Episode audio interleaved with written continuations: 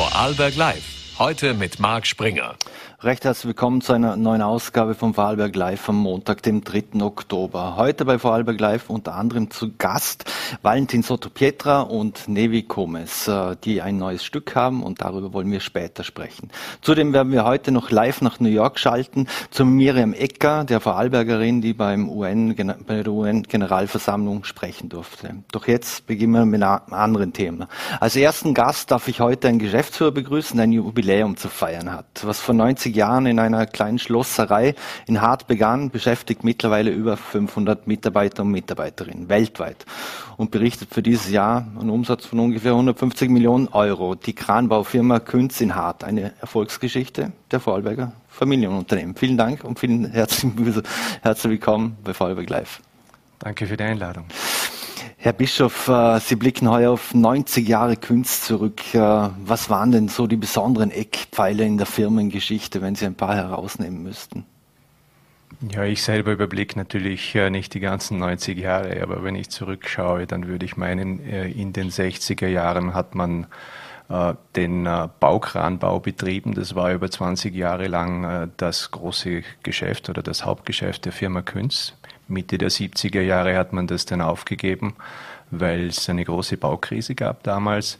Und dann gab es eben andere Bereiche, in die man hineingestoßen ist, äh, Wasserkraft, äh, Schwerlastkräne und bereits in den 70er Jahren der erste Containerkran. Und ich würde sagen, seit Seit dem neuen Jahrtausend, seit der Jahrtausendwende ist endgültig klar, dass die Containerkrane unser Hauptgeschäft sind. Mhm. Jetzt habe ich da von 150 Millionen Euro gesprochen oder dies in den Raum gestellt. Was sind denn da so die, die, die wichtigen? Sie haben jetzt mehrere äh, Punkte angesprochen, äh, in denen Sie tätig sind, von, von Kränen und Container.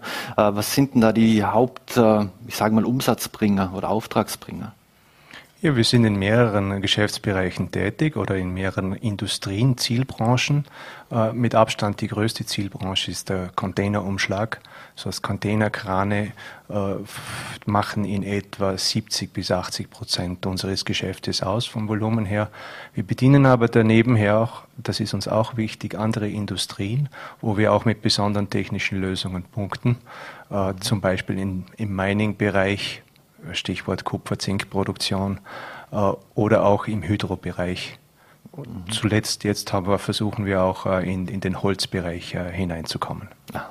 Ähm, jetzt, wir hatten die Corona-Krise, jetzt haben wir die Ukraine-Krise, der Angriffskrieg der Russen auf die Ukraine. Wie schwer oder waren die letzten beiden Jahre, die letzten zweieinhalb Jahre und vor allem auch herausfordernd für Ihr Unternehmen? Ich glaube, man kann ohne Zweifel sagen, dass die letzten zweieinhalb Jahre eine heftige Aneinanderreihung von Herausforderungen waren. Äh, Unternehmer sein ist immer schwierig und eine Herausforderung, aber das war schon ähm, besonders, würde ich sagen. Äh, in 2020, erstes Corona-Jahr, äh, war alles für alle neu, natürlich auch für uns. Und so Mitte des Jahres hatten wir recht wenig Sicht in die Zukunft. Und es war dann sehr erfreulich, dass bereits gegen Ende 2020 erkennbar war, dass wir wieder Aufträge gewinnen, äh, dass es weitergeht. Wir hatten dann ein gutes Jahr in 2021 auch mit Verkaufen und wir haben alle unsere Ziele erreicht. Und 2022 waren wir dann in der Lage, einige eine Handvoll größerer Entscheidungen für uns äh, zu erwirken. Und äh, das gibt uns jetzt eine gute Basis für die nächsten Jahre. War eine dieser Entscheidungen auch der, der Bereich Holz, den Sie jetzt gerade angesprochen haben, weil da würde man, würden viele Sie ja eher nicht verorten in, in dem Bereich. Ja, nein, kann ich so nicht bestätigen. Also das, der Hauptwachstumstreiber auch in diesem Jahr ist der Containerumschlag. Viele Industrieunternehmen kämpfen natürlich aktuell auch mit den Energiekosten, die auf sie zukommen. Äh, wie sieht das bei Ihnen aktuell aus, was äh, Energiekosten etc. betrifft? Ganz großes Thema, äh, trifft uns nicht an allen Standorten gleich, aber wir rechnen also über das Gesamtgeschäft im nächsten Jahr mit Energiekosten, die um einen Faktor fünf bis sieben höher sind, als wir das gekannt haben bisher. Das ist aber nur der direkte äh, Effekt auf unsere Kosten. Aber es kommt ja jeder Lieferant und jeder, der etwas für uns an Leistungen erbringt, mit demselben Thema und zu Recht mit demselben Thema. Das heißt, es hat einen unheimlichen Multiplikator und da kommt eine große Welle auf uns zu. Mhm. Wie versuchen Sie am Standort in Haar zum Beispiel umzugehen mit Photovoltaik oder ähnliches? Gibt es da überhaupt Möglichkeiten oder was haben Sie da auch selbst schon gemacht oder geplant? Es gibt Möglichkeiten am Standort Hart grundsätzlich, äh, was äh, ähm, Wärme betrifft, äh, so haben wir schon seit einigen Jahren Fernwärme am, am Standort.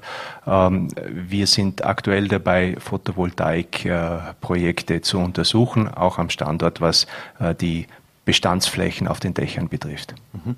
Wenn Sie die Lieferengpässe, wir haben es schon kurz angesprochen, wenn wir darauf zurückkommen, wie sehr beeinflusst das die zeitliche Planung bei, bei Ihren Projekten? Heißt das, dass es vieles nach hinten schiebt automatisch?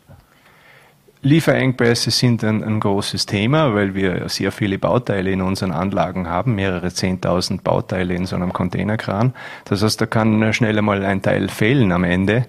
Was uns da etwas hilft, das ist, dass unsere eigenen Lieferzeiten auch länger geworden sind. Mhm. bei uns ist das Maßgebliche im Durchlauf eines solchen Auftrags meistens der schwere Stahlbau. Und da haben wir ja relativ lange Lieferzeiten inzwischen auch aus eigenen Kapazitätsgründen und Gründen, die bei unseren Sublieferanten in diesem Bereich liegen.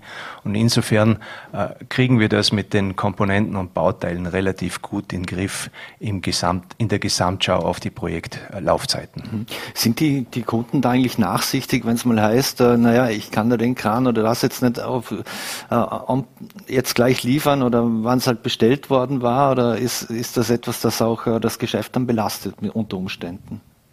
Eine gewisse Nachsicht in Anführungszeichen gibt es natürlich. Das heißt, äh, wir sind nicht die Einzigen, die davon betroffen sind. Das ist omnipräsent, das Problem. Und äh, überall äh, sind Lieferzeiten nach oben gegangen. Ähm, aber es natürlich enden wollend und äh, äh, irgendwann äh, kommt es dann darauf an, ob der Wettbewerb dann wirklich vielleicht auch schneller äh, etwas machen kann, als wir das können. Mhm. Ein äh, omnipräsentes Problem ist ja auch der Fachkräftemangel. Ähm, wie gehen Sie mit dem Fachkräftemangel aus? Haben Sie genügend Fachkräfte oder suchen Sie auch händeringend nach äh, Mitarbeiterinnen und Mitarbeitern?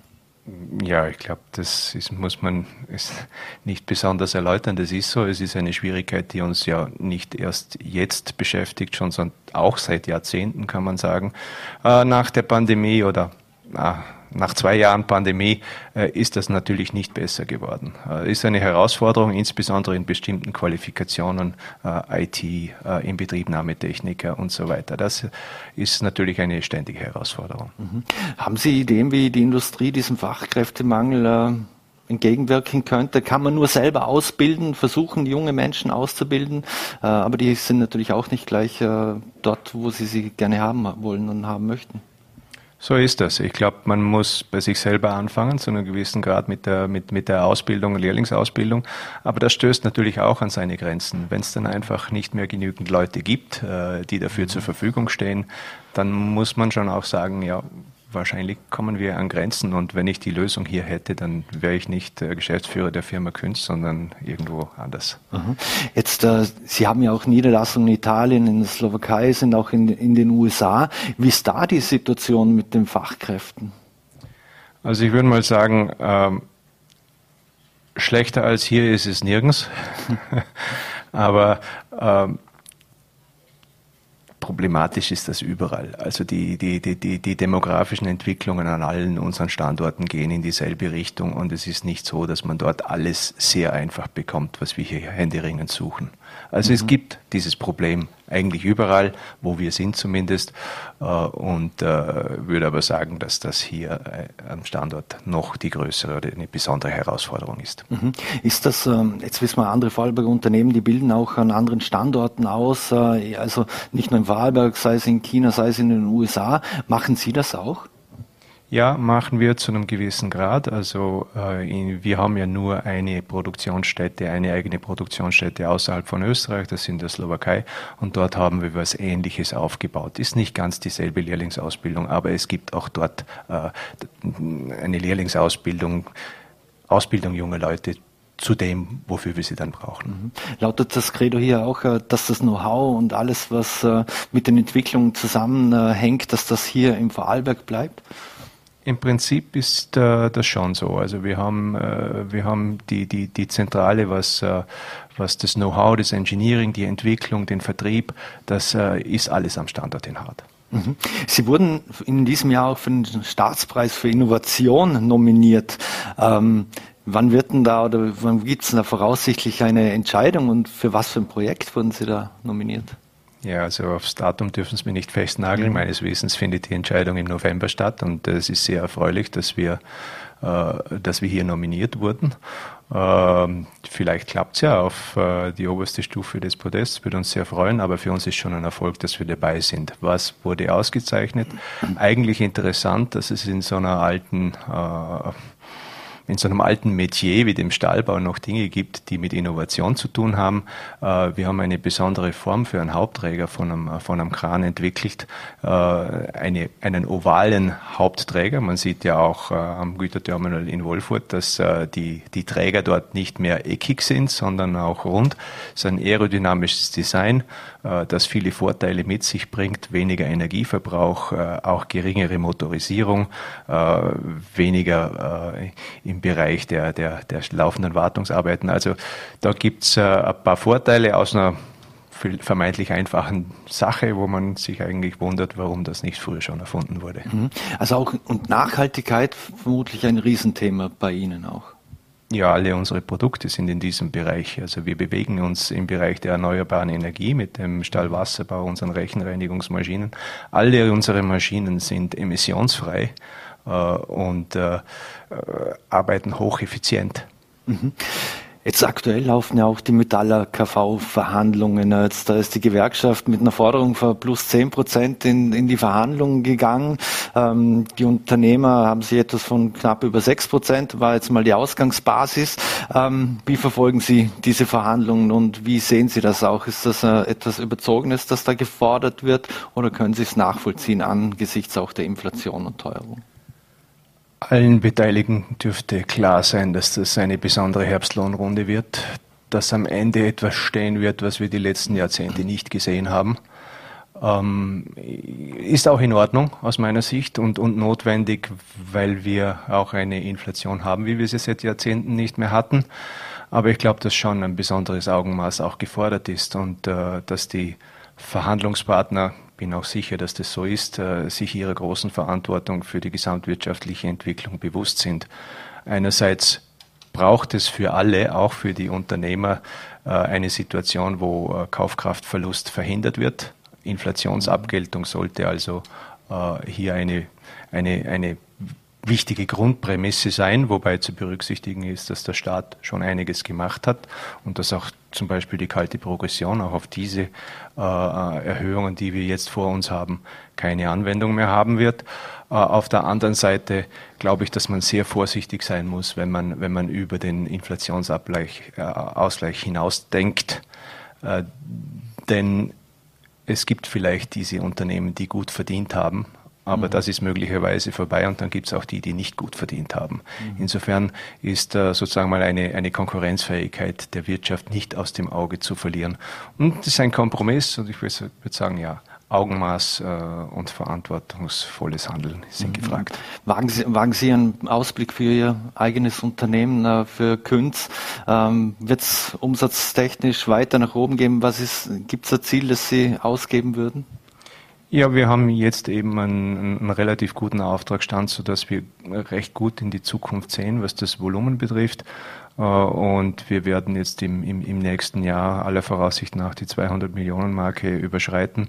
Und das ist auch in etwa das Niveau, was wir für die unmittelbaren Jahre danach sehen. Mhm. Braucht es diese Umsatzsteigerung dann, um auch schlussendlich dann äh, die nötige finanzielle Power zu haben, um in Entwicklungen, in Forschung zu investieren? Absolut, das ist die Basis. Ich meine, äh, natürlich auch irgendwo Henne-Ei. Man muss was entwickeln, dass man es verkaufen kann, aber man muss auch verkaufen und Erfolg haben, dass man das Geld hat, um Neues zu entwickeln. Mhm. Günter Bischof, vielen Dank für den Besuch hier bei Vorarlberg Live. Ich wünsche nochmals alles Gute zum 90. Geburtstag und dass es weiter aufwärts geht. Vielen Dank. Danke, vielen Dank. Wiederhören. Dankeschön. Und wir wechseln das Thema. Die 24-jährige Rankweilerin Miriam Ecker, der wurde die Ehre zuteil, als erste österreichische UNO-Delegierte vor der UNO-Generalversammlung oder UNO-Jugenddelegierte in New York zu sprechen. Und wenn jetzt technisch alles klappen sollte, dann ist sie uns jetzt live aus dem Big Apple zugeschaltet. Guten Tag, Frau Ecker. Guten Tag, freut mich da zu sein. Vielen Dank für die Zeit und äh, Sie haben ja ein richtig dichtes Programm, äh, auch wenn Sie Ihre Rede jetzt schon hinter sich haben. Aber lassen Sie mich zuerst persönlich etwas äh, zu Ihnen kommen. Wie wird man denn UN Youth Delegate? Genau, also das Programm gibt es jetzt ja schon seit einigen Jahren.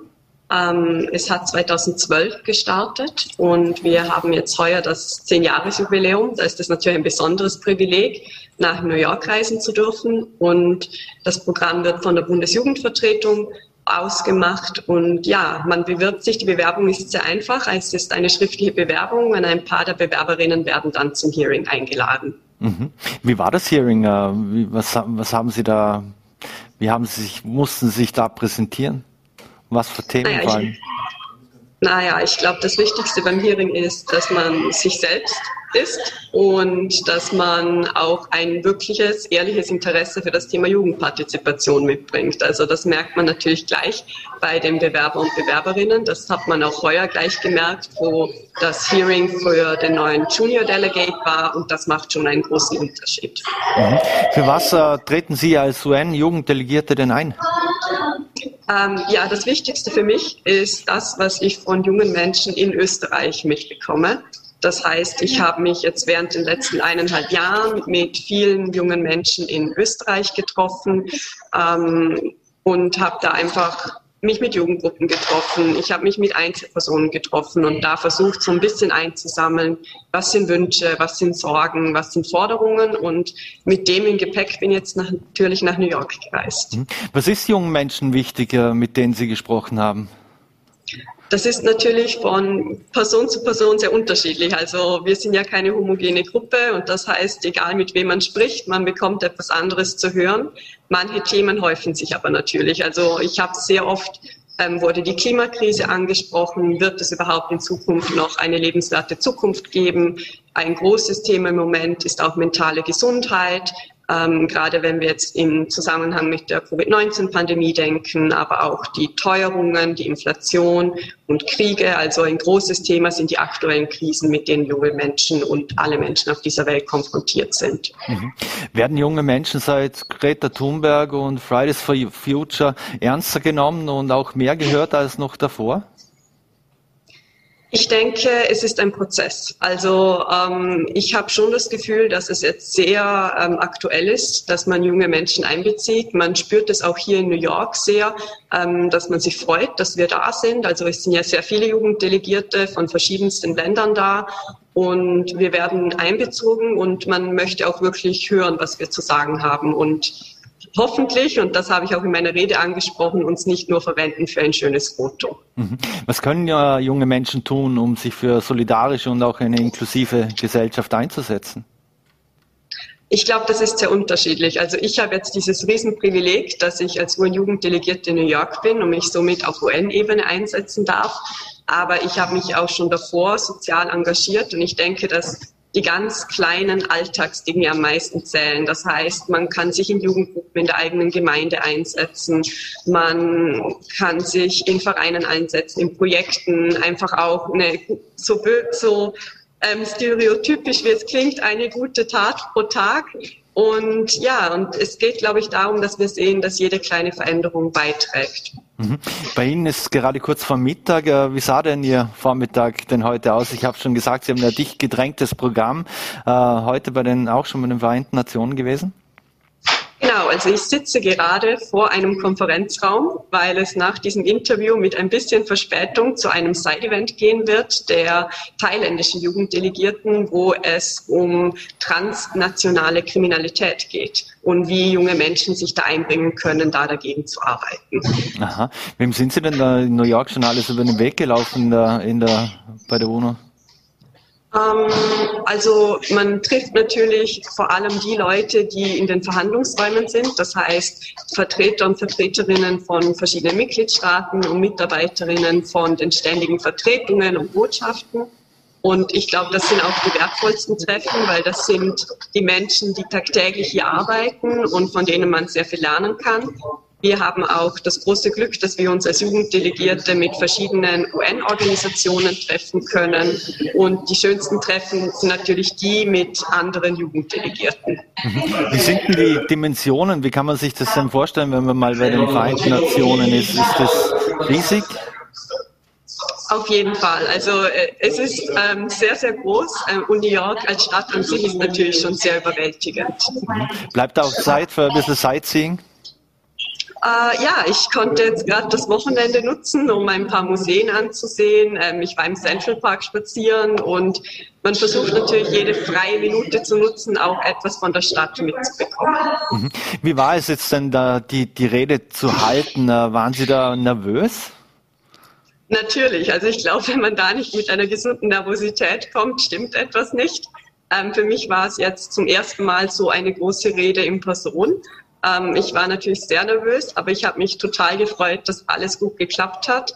Und ich hatte auch das große Glück, dass ich ein to total gutes Team bei der ständigen Vertretung in Österreich habe, die mich unterstützen und aber auch die anderen Jugenddelegierten. Also man merkt einfach diese Community, die es hier gibt, die nicht in einem Land besteht, sondern die länderübergreifend da ist. Und da hat es mich auch extrem gefreut, dass bei meiner Rede, dass es danach Applaus gab. Mhm. Wie bereitet man sich denn auf so einen Moment vor? Ähm, für mich war die wichtigste Vorbereitung das, was ich eh schon mal erwähnt habe heute, und zwar diese Gespräche mit jungen Menschen in Österreich, weil ähm, natürlich, ich habe jetzt das Privileg, als Einzelperson hier in New York zu sein, aber ich sollte hier ja als Sprachrohr für junge Menschen in Österreich auftreten. Und darum war das für mich einfach am wichtigsten, dass ich da möglichst viel Input sammeln kann und das dann eben hier herbringen kann. Also das war für mich die allerwichtigste Vorbereitung.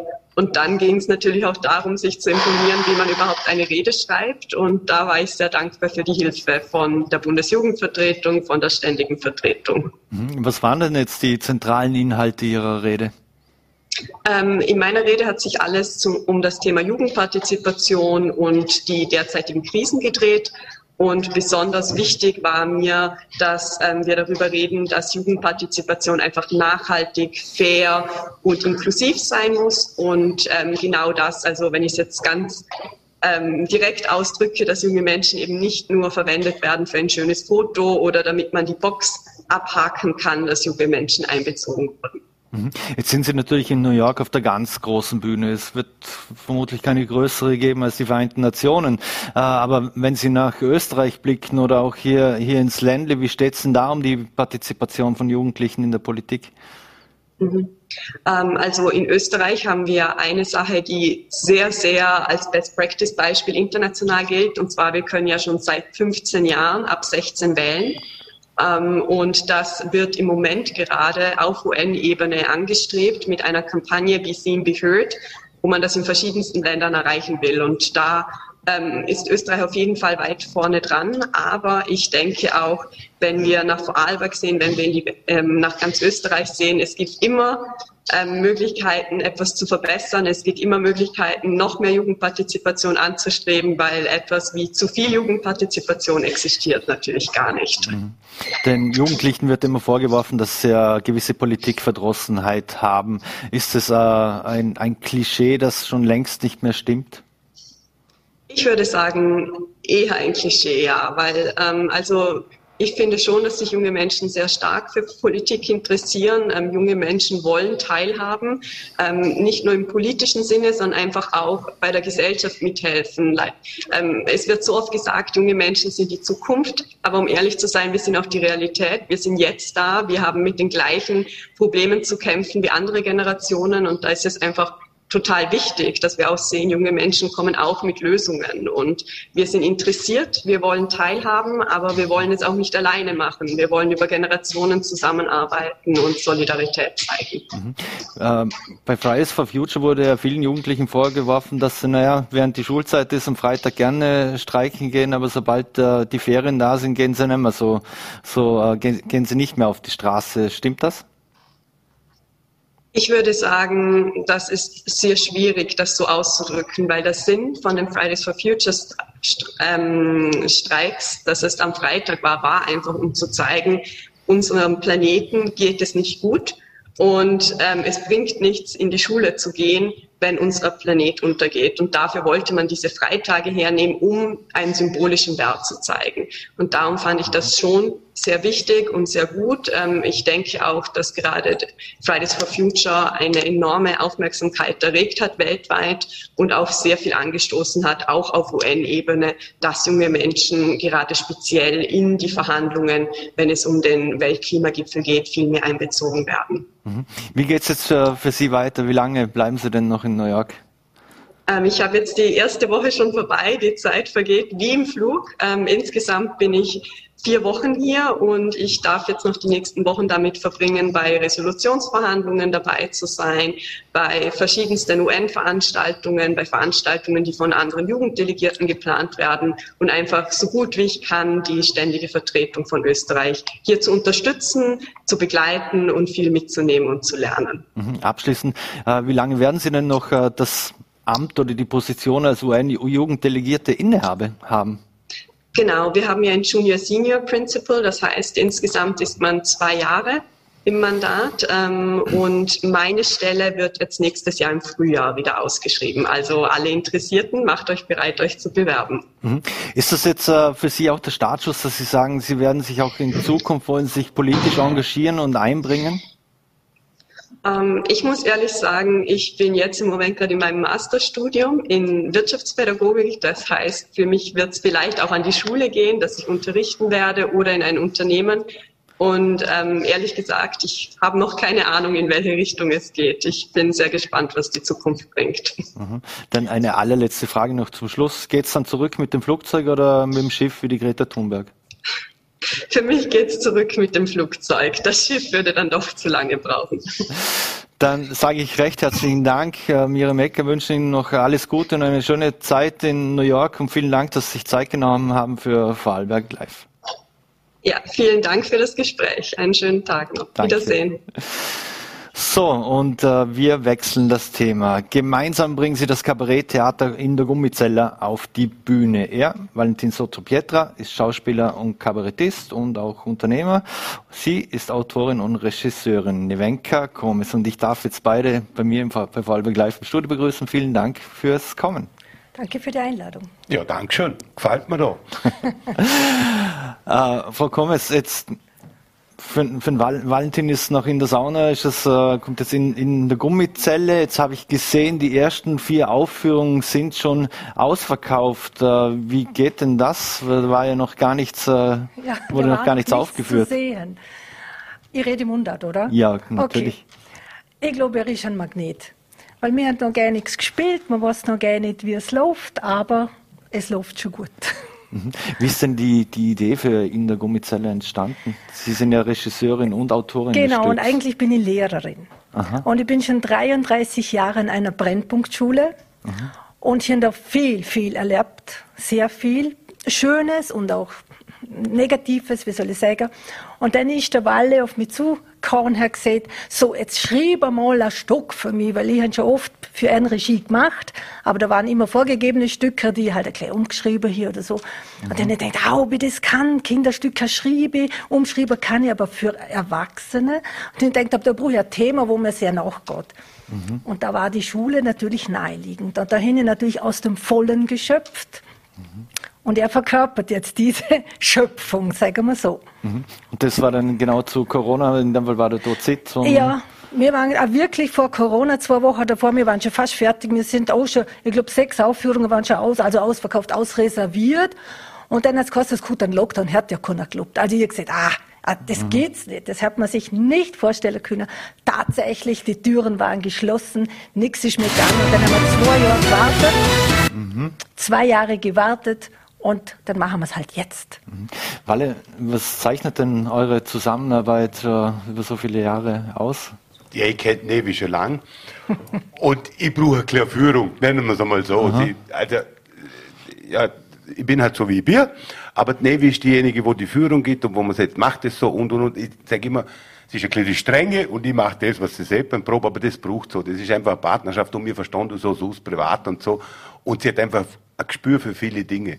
Und mhm. sie kützelt aus deiner Rolle viele Dinge aus, also mach's so.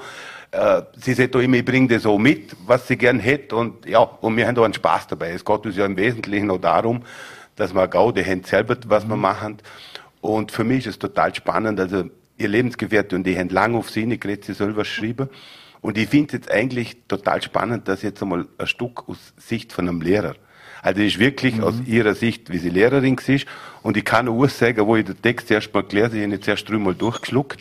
Mhm. Ich habe gesagt, nee, dann setze Valentin, alles, was da drin steht, ich habe ich eins zu eins erlebt. Also da ist nichts erfunden. Mhm. Ja, da würden vielleicht die oder andere unhocken und einmal, echt, ist das wirklich so? Aber das soll so sein, das ist Theater oder Theaterkabarett. Mhm. Wir bringen es ein bisschen überspitzt. Ich wollte nämlich gerade fragen, wie viel, wie viel ist da überspitzt dargestellt und wie viel ist da unter Anführungszeichen vielleicht autobiografisch? Also überspitzt, hätte ich fast sagen, nichts. Es ist wirklich so passiert, eher nur die einzelnen äh, Sachen, die so passiert sind, hier in eine Geschichte eingebaut. Und dahin halt geschaut, was passt jetzt in die Geschichte. Von der, was weiß ich, vier Millionen Erlebnisse, die ich gemacht die haben halt dir, was weiß ich, 30 rausgenommen und hier sind eine Geschichte eingebaut. Und die sind wirklich so passiert. Also, ich danach selber war ich erstaunt, wo ich, wo ich das vortrete hier. Und Juna, also ja, wo der Wally und mein äh, Partner, was, geht's ja nicht geht's hier mhm. nicht. Wie zum Beispiel einmal an, an einem Elternsprechtag sage ich, ja, was sägen Sie denn? Also zur Mama, oder? Sie unterschreiben doch die ganzen Fünfer, weil sie jetzt sagt, oh, ich weiß nicht, wieso ist das Kind so, so schwach, bla, bla, bla. Sag ich, aber Sie unterschreiben doch die ganzen Fünfer. Sag ich, nein, nein, ich unterschreibe nur nicht genügend. Sag ich, mhm. äh, das sind Fünfer. Oh, das höre ich zum ersten Mal das ist passiert, das glaubt kein Mensch. Mhm. Aber solche Sachen passieren. Und, und da kommen aber etliche vor, die man wirklich nicht glaubt. Aber sie sind wahr. Mhm. Wieso in der Gummizelle? Wie ist der Titel? Ja, es ist halt manchmal so, dass ein Lehrer, wenn, wenn man zum Beispiel, es gibt Klassen, die sind halt so schwer, schwer zu tragen, weil einfach ich zum Beispiel letztes Jahr eine wirklich eine schwere Klasse da waren 16 Kinder, die, die waren einfach, ich sage immer, zerfranst. Die mhm. sind im, im, Verhalten zerfranst, die sind überall zerfranst. Die kommen nur, und du musst schauen, dass das irgendwann, ich muss ja nachher die IKMs machen, die Prüfungen, man muss schauen, sind die Kinder denn vorwärts können sie denn da mithalten mit ganz Österreich? Boah, und dann muss ich halt auch Gas geben und dann kommt die zerfranst und dann bin ich fertig und dann komme ich home und dann, und dann ist, oh, oh, und dann ist es schwer, oder? Mhm. Oh, und dann denke ich, und es gibt auch andere Klassen, wo es einfach ist, so, und jetzt sind der Vater verloren. Was haben Sie mich gefragt? Wächst Gummizeller, wie, genau. wie, das, wie jetzt sind der Vater wieder. Stand Und dann habe ich manchmal, wo ich heimgekommen bin, ich denke, also ich weiß nicht, bin ich vielleicht schon knapp bevor der Gummizeller. Und ich denke, das wäre schön, der hat mir da reinhocken und eine Woche lang zu tun fertig. Mhm. Und dann komme ich wieder. Mhm. Oder? Und darum bin ich auf die Idee gekommen, ich meine, es ist noch kein Lehrer in der Gummizelle gelandet, aber ich sage halt, dass manche immer kurz davor sind. Mhm. Der Valentin ist schon mal in der Sauna gelandet. Ja, äh, jetzt, jetzt, in der Gummizelle war das gleich klar, dass das eigentlich auch nur, obwohl er auf die, sie zukommt, ist, dass nur der Walle so eine Rolle spielen kann. Ja, ja, weil er gefällt mir einfach vom Typ. Ich sehe halt immer schon in der Sauna, wie er gespielt hat. Er hat ein liebes Büchle, das kann man gut einsetzen. es gefällt mir so gut. Ja, und dann denkt, und wenn er dann so ist wie ein Lehrer, schaut aus wie ein Lehrer. Es gibt, wenn ich jetzt richtig informiert bin, fünf Rollen, in die du in dem Stück äh, schlüpfst. Wie ja. hast du dich auf das vorbereitet? Ja, das ist schon äh, eine Challenge. Also, äh, wir haben uns dann noch lange überlegt, wie bringen wir es. Also, wir machen es mit Mimik, Gestik, Körperhaltung und gewisse Utensilien, wo wir mhm. tragen. Aber ich muss natürlich interagieren. Das heißt, ich bin ja alleinig auf der Bühne und ich springe auch hin und her. Also das heißt, ich führe zwar Kommunikation mit jemandem, aber der ist ja nicht sichtbar auf der Bühne. Und das ist nicht so einfach und ich muss was dazu sagen. Ich sage immer, ich mache das jetzt 40 Jahre. Ich bin ja der Hauptschutz durch mein damaliger Lehrer, der Konrad Kleiser, der auch kommt die Gummizeller zum Show, das war ein Wunsch von mir, bin ich zum Theater gekommen, das mache ich schon lang. Früher war es so, da bin ich am Nachmittag Badwanne gelegen, hier vier Sittergläser und hier sind Kühne. Wenn ich das jetzt mache, komme ich als Wasserleiche raus. Also es ist auch das schwieriger geworden, aber ja, und mir tun es halt gern und es ist einfach auch eine tolle Geschichte. Ich meine, wir gehen auf die Bühne, da kommen die Leute, die schauen zu. äh, Theater gibt so viele Möglichkeiten, wie man sie ausdrucken kann, wie man was anbringen kann und ja, das macht Spaß. Also das mhm. ist, ist halt unser Hobby und das taugt uns und das freut uns, wenn Leute kommen. Wir nehmen da jede Kritik auf. Das ist Humor, ist ja sehr unterschiedlich, oder? Mhm. Marc, das ist ja mhm. so. Der eine geht hin und sagt, das hat mir super gefallen. Und der andere geht raus und sagt, was, was war das? Ah, das ist so. Aber mhm. wir machen das mit Überzeugung. Und was schlussendlich die Leute sagen, das können wir ja nicht beeinflussen. Mhm. Haben die das vorher schon ähm, abgetestet, einem Probepublikum vorgeführt, einem kleineren Kreis oder einem ja, größeren meine Kreis? Schwester. Ich tue immer meine Schwester als Testperson nie. Aha. Sie hat einmal gehört, gelacht, sie findet es super. Aha. Ich denke, also, das kann nicht so schlimm sein. Ja, ich habe einzelne einmal eine Sequenz rausgenommen äh, und haben mir gedacht, okay, ich bring jetzt dort ein bisschen was, das hat ganz gut funktioniert, ja. Also das mhm. kommt am ehemaligen Schüler und mhm. ich bringe jetzt einfach so, weil gerade da könnte man sagen, der kommt dann und der ist Zivildiener und sagt, ja Mann, Leute, hey Mann, das ist voll, voll, ich bin der beste YouTuber im Vorarlberg. Hey Mann, ich sage die abfahrenste Location, die kraseste Typen da, der Marke, ein voll super Typ, hey Mann, hey, heute sind wir da bei Vorarlberg live, hey Mann, voll chillig. Das ist jetzt zum Beispiel einer, wo ja, kommt. Der Kevin. der Kevin. so ist das ungefähr. Das ist schon toll, ja. Waren da auch so Geschichten dabei, Valentin, die du jetzt, ähm, jetzt natürlich der YouTube Celina Schulze hat es noch nicht gegeben, aber wo ähnlich waren zu deiner Zeit schon und heute ist es noch genau gleich oder, oder ist das alles ein bisschen anders? Ja, es sind schon vereinzelt auch Dinge dabei, wo und bei mir ist das schon lange her Volksschule, aber ja, es sind halt auch, die eine oder andere ein Spitzbuben oder was machen sie oder so. Mhm. Ich meine, das ist jetzt keine Geschichte, die da vorkommt, aber wir haben zum Beispiel einmal im Fasching Luftballon unter der Decke aufgehängt und haben wir noch, ich weiß nicht, ob man sich noch erinnern kann, wir haben früher so Röhrchen hier, wo man dann mit so Spuck, mhm. dann haben wir eine Nadel dran gehängt und einer ist dann halt nass geworden, wenn das gar nicht sind, so dicke, mhm. aber das ist, es kommt heute am Stück einige so Sachen vor, ja. Und ja, wir nennen so Theaterkabarett, weil man, ich mache keine Stand-up-Comedy, sondern mhm. ich spiele ja Rollen und mhm. Text, ja. Und mhm. spannend, ja. Mhm. Und weil man da gerade ein bisschen geschichtlich kann, das Stück ist schon geschichtlich aufgebaut. Also ich bringe mhm. Sequenzen, sind drin vor 33 Jahren. Und ich muss einfach sagen, dass ich hinter der Betonstraße ist die mhm. Schule. Und da kommen noch ein paar Sachen, wo damals wirklich aktuell waren. Und es kommen auch heutige aktuelle Sachen, aber auch geschichtliche Sachen die auch so passiert sind. Mhm. Ähm, wenn Sie jetzt da so, wie wichtig war jetzt das schlussendlich, der Valentin und ihr Lebenspartner sind in dem Fall auf Sie zukommen, dass Sie das, ja. das machen. Aber wie wichtig war es denn jetzt schlussendlich für Sie, Oksana? Weil äh, das sind ja offensichtlich auch Dinge dabei, die, die man verarbeiten muss. Oder sehe ja, nein, es war total lässig, weil ich denke, dann, dann schreibe ich halt, ja, passt fix oder mache ich halt was. Und dann, wo ich es dann geschrieben habe und dann gelesen habe, denke das ist einfach lässig, wenn man einfach so ein kleines in der großen Schachtel der Ereignisse kramt und dann eine Geschichte draus macht, das hat mir dann gut gefallen, wo denn das Endprodukt da war, oder? Mhm. Bis das annimmt, der ihm es halt nicht zutraut. Mhm. Und jetzt, wenn ich das Geschichte da sehe, ich denke, ja, es ist schon schön, es ist geschrieben, es ist festgehalten, für immer und ewig. Und das mhm. sind ein paar Sachen, die haben, die haben, die haben niemandem erzählt. Die, meine Mama zu mir in Eltern spricht, da gut, das weiß niemand, das ist unser Ding. Und da sind viele Sachen, wo mir passiert sind, wo ich niemandem erzählt, das weiß niemand. Mhm. Und die Öffentlichkeit ist gerne nicht, oder? Mhm. Und wenn es damals vor 30 Jahren so einen Strick gehabt haben, wie, wie man auch sieht, äh, zu oh. jungen Willen, und äh, wenn man den heute wieder trifft, äh, gibt es da viele ja, auch positive... Das Schlimmste, das Schlimmste, die größte Strick hat die, die größte Freude mit mir. Frau Kummes! Hallo! Und ich denke, oh, ja, oh, den kenne ich, jawohl, heile, sehr. Und dann, ich bin dann aber stolz, wenn so sehr geworden ist, dann erzählen sie mir immer ganz stolz, das mache ich und die arbeiten und die hier schackieren. Zwei von mir schaffen, also der, bei mir ist die Volksschule und die Hauptschule nur im Gebäude. Und das sind jetzt zwei von meinen Schülern, die in der Mittelschule schaffen. Mhm. Und dann sind sie gleich zu mir, äh, kennst du mich? Sag ich, ja klar, weil du war ein voller Strick. Jesus. Und damals sind in der Schule auch Theater gemacht und haben beide mit dem Theater praktisch packt. Sind sie ganz nette Buben geworden innerhalb von einem halben Jahr. Super nette. Und jetzt sind sie Lehrer. denke jawohl, jawohl. Super. Ja, wird doch noch was. Ja. Äh, wie hast du die noch gebraucht bei, bei dem Ganzen? Geschrieben hat alles die Nevenka Gomez. Äh, hast du die auch dann, oder mal Tipps gegeben, oder wegen Dramaturgien ja, wir, und so? Wir, wir schaffen es dann natürlich miteinander an dem Stück und dann, äh, wie bringen wir das, wie machen wir das, dann fällt mir vielleicht noch was ein. Textlich ist eigentlich ich habe gesagt, okay, das war nicht, oder sage ich vielleicht einmal so, aber da ist ich meine, der Text ist da. Und mhm. der, dann sollte ich mich heben.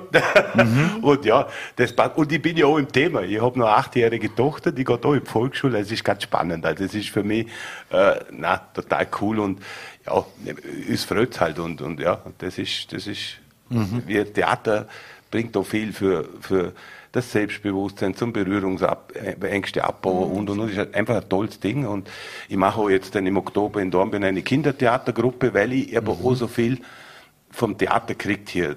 Das hat man so viel gebraucht, Begegnungen, Erfahrungen, Selbstbewusstsein etc.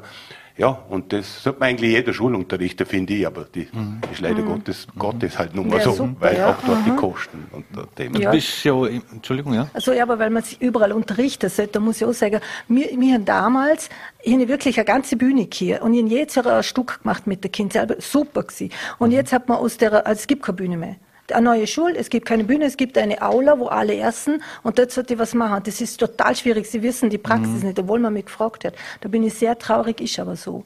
Mhm. Weil mit den Kindern mache ich nur noch so Tanzchoreografieren, aber kein Theater mehr. Mhm. Weil du bist ja nicht nur auf der Bühne zu sehen, sondern die sieht man auch des Öfteren im, im Fernsehen. Wie ist der Unterschied für die zwischen Bühne und äh, oder mal an einem großen Filmset dabei zu sein? Ja, ich war jetzt, im Mai hat man Langkrimi da in von Adelberg dreht den zweiten, der Regie, Hauptrolle und geschrieben Karl Markovic und ich bin, wie soll ich sagen, wenn das mit dem Sport vergleicht, ist das, wie wenn ein Amateurfußballer einen Profivertrag kriegt.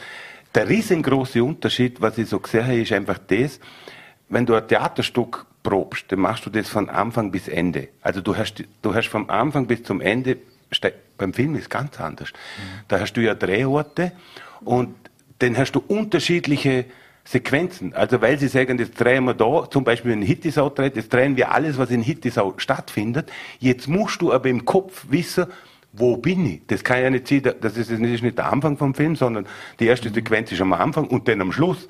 Und da musst du umdenken und das, äh, die Julia, die die Hauptrolle gespielt hat, die hat ganz, ganz viel Text hier.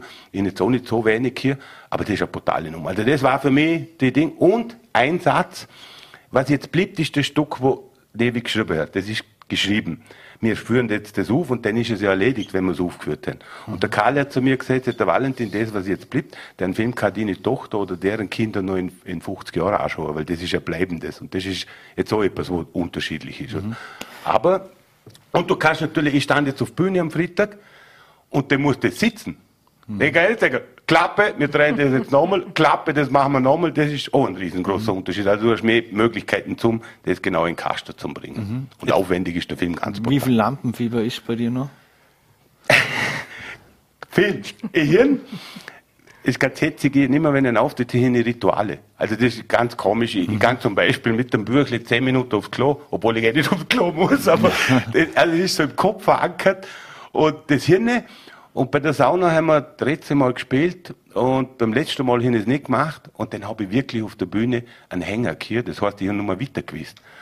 Und ich hier noch hat die Schuld dem dass ich nicht mein Ritual gemacht habe, wie immer, aber ja, es ist noch gut gegangen. Nevi hat es natürlich gemerkt und ich bin recht gut drüber gekommen. Aber es ist auch eine harte Nummer. Ich habe lange in einer Theatergruppe gespielt und wenn du dort einmal einen Satz nicht weißt, dann helfen dir ja dir, du bist nie lunig. Und jetzt mhm. bin ich ja lunig. Also das heißt, ich hänge in den Seilen. Ich habe noch, mir noch kein Souffleur hinter oder so, sondern ich stand da oben und gehen wir Lotte. Mhm. Spannend. Abschließend noch eine äh, letzte Frage. Ich habe gesehen, die ersten paar äh, Aufführungen sind schon ausverkauft. Äh, wie viele Aufführungen wird es denn gehen und wo kommt man zu Tickets? Also Tickets sind im Internet, oder? Ja, wir haben eine Homepage, Homepage www.wallelive.net. Ja.